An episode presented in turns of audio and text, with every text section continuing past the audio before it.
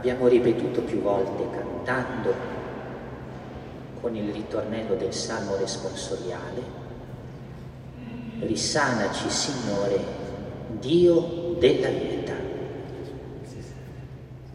Questa bella invocazione che la liturgia ci dona ci aiuta a considerare ciò che avvenne nella casa di Pietro, quel giorno nel quale Gesù vi entrò, la suocera dell'Apostolo era malata, lui la prese per mano e alla donna scomparì la febbre.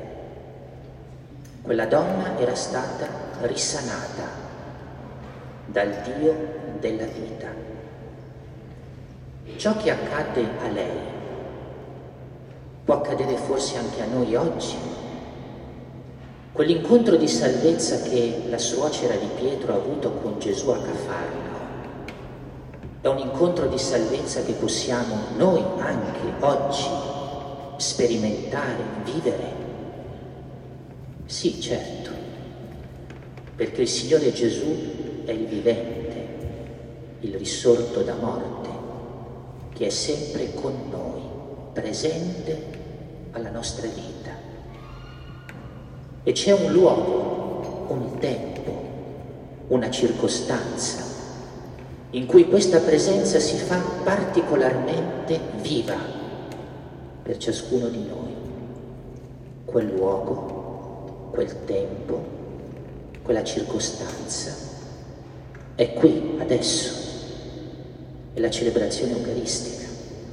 Questa cattedrale per noi oggi è la casa di Pietro, dove Gesù entra, ci prende per mano, ci guarisce dalle nostre malattie interiori, ci rialza a vita nuova. È Lui presente e vivo qui che tocca la nostra vita e la risana. Ecco perché abbiamo ripetuto tante volte cantando con gioia e gratitudine, risanaci, Signore, Dio della vita.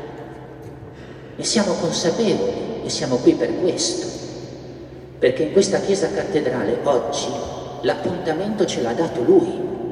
E Lui è qui per accostarsi a noi, per prenderci per mano, per rialzarci dalle nostre infermità per guarirci e sanarci, lui che è il Dio della vita. E noi lo sappiamo, però è anche bello ricordarlo, che tutto durante una celebrazione eucaristica ci parla della sua presenza e della sua opera d'amore per noi, perché ci sono le luci perché arde la fiamma delle candele. Lo facciamo per Lui che è qui presente, vivo in mezzo a noi. Perché ci sono i fiori, le piante, i vini candidi dell'altare. Perché c'è Lui qui, ne siamo certi. E tutto questo lo facciamo per noi. Perché usiamo l'incenso e il profumo sale verso l'alto? ma perché c'è Lui e noi lo facciamo per noi. E qual è il senso della presenza dei ministri celebranti? Qual è il senso dell'assemblea che si raduna? Se non Lui che è qui con noi, presente. Tutto ci parla di Lui e della sua presenza. Ed è bello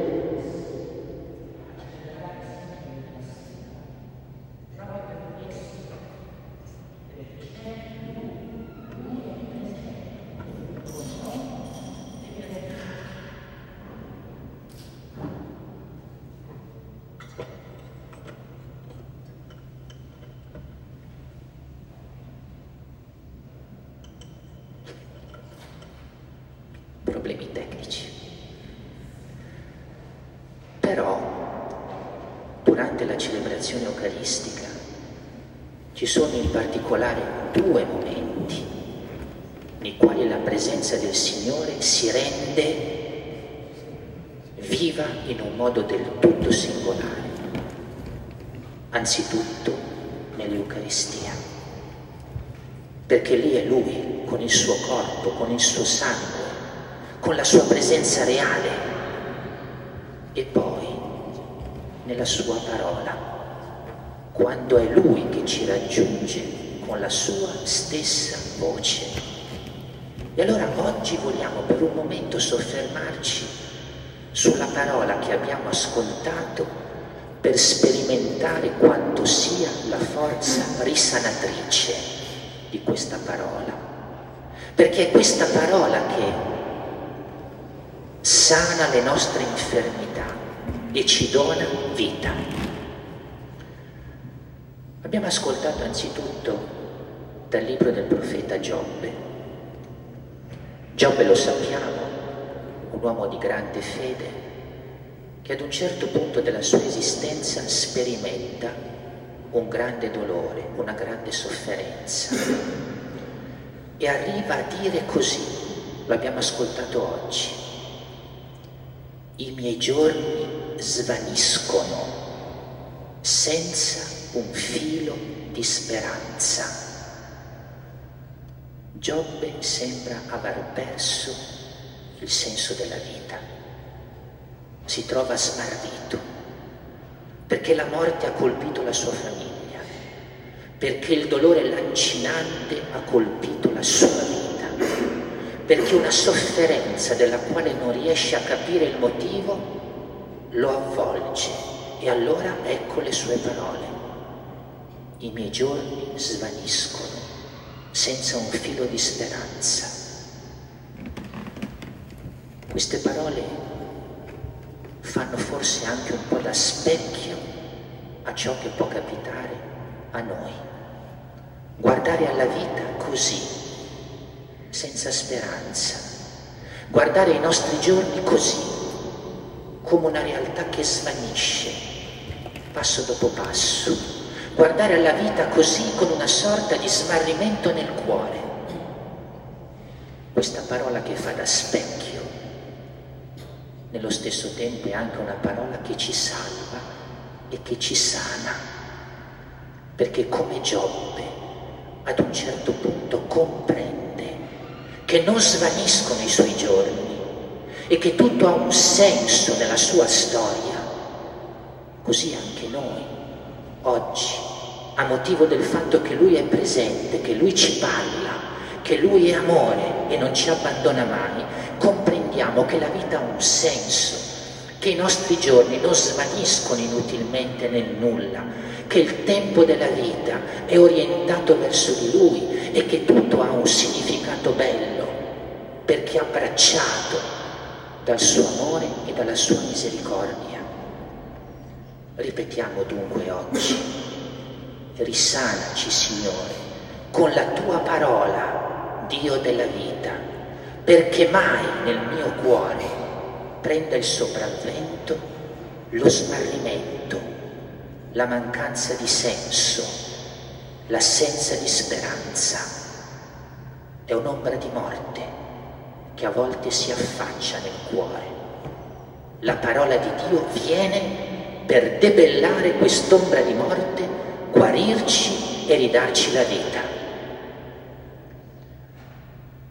Abbiamo anche ascoltato nella pagina dell'Apostolo Paolo.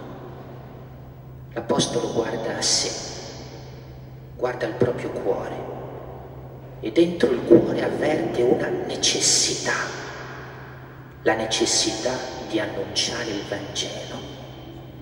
Lui che è stato incontrato da Gesù, lui che è stato trasformato da Gesù, lui che ha trovato in Gesù l'amore della sua vita, avverte la necessità impellente di dirlo a tutti e di annunciare colui che egli ha incontrato e arriva a dire a se stesso, guai a me se non annuncio il Vangelo.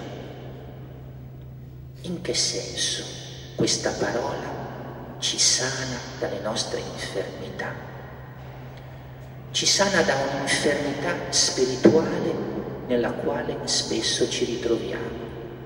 Ed è quell'infermità a motivo della quale non abbiamo il coraggio di annunciare il Vangelo, non abbiamo la passione per l'annuncio del Vangelo, ci ritiriamo in noi stessi, vivendo privatamente l'incontro col Signore, ma non rendendo bello davanti a tutti quell'incontro che ci ha cambiato la vita.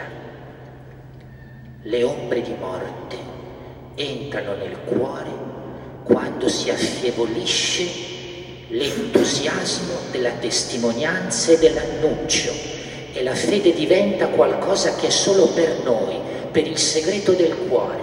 No, questa è un'infermità della nostra vita. E con la sua parola il Signore viene e ci risana, perché rende il nostro cuore carico di entusiasmo per parlare di Lui, per testimoniare Lui, per far capire a tutti che senza di Lui la vita è oscura, che senza di lui la gioia non può esistere, che senza di lui la vita vera ci sfugge di mano.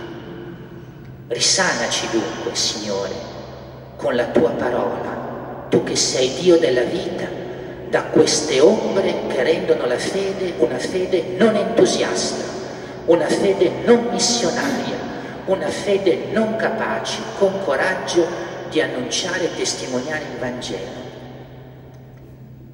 E infine una terza parola. È nella pagina evangelica alla quale già abbiamo fatto riferimento. La suocera di Pietro, questa donna febbricitante, malata, toccata da Gesù, si rialza, guarisce, riprende vita e cosa fa? Ed ella subito si mise a servirli. In questa donna noi vediamo che cosa significa essere vivi spiritualmente, essere vivi nell'esperienza della fede. Per quando si è vivi spiritualmente, vivi nell'esperienza della fede, allora si avverte l'esigenza di donare la vita e di non tenerla per sé. Quando siamo ripiegati su di noi, concentrati sulle nostre necessità, quando guardiamo solo e soltanto ai nostri bisogni, questo è un segno che l'ombra di morte è scesa nel cuore. È solo quando invece avvertiamo che lo sguardo va oltre, che l'orientamento dei nostri interessi è sugli altri, che dentro di noi si muove il cuore nel desiderio di dono e di servizio, che lo spirito è vivo che la fede è viva.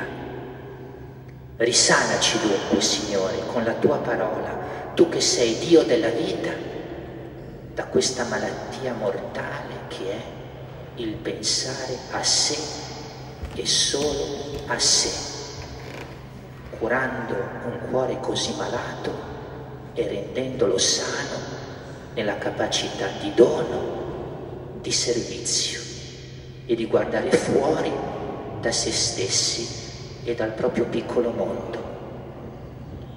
Oggi nella nostra preghiera personale, ritorniamo su quel ritornello del Salmo e ripetiamo tante volte l'invocazione, risanami, Signore, Dio della vita, risanami con la tua parola, perché l'ombra di morte, dello smarrimento e della mancanza di senso venga guarita dalla bellezza del senso che tu dai a tutto perché l'ombra di morte, della mancanza di coraggio ed entusiasmo nell'annunciare il Vangelo venga guarita con un nuovo fervore per dire e presentare te a tutti.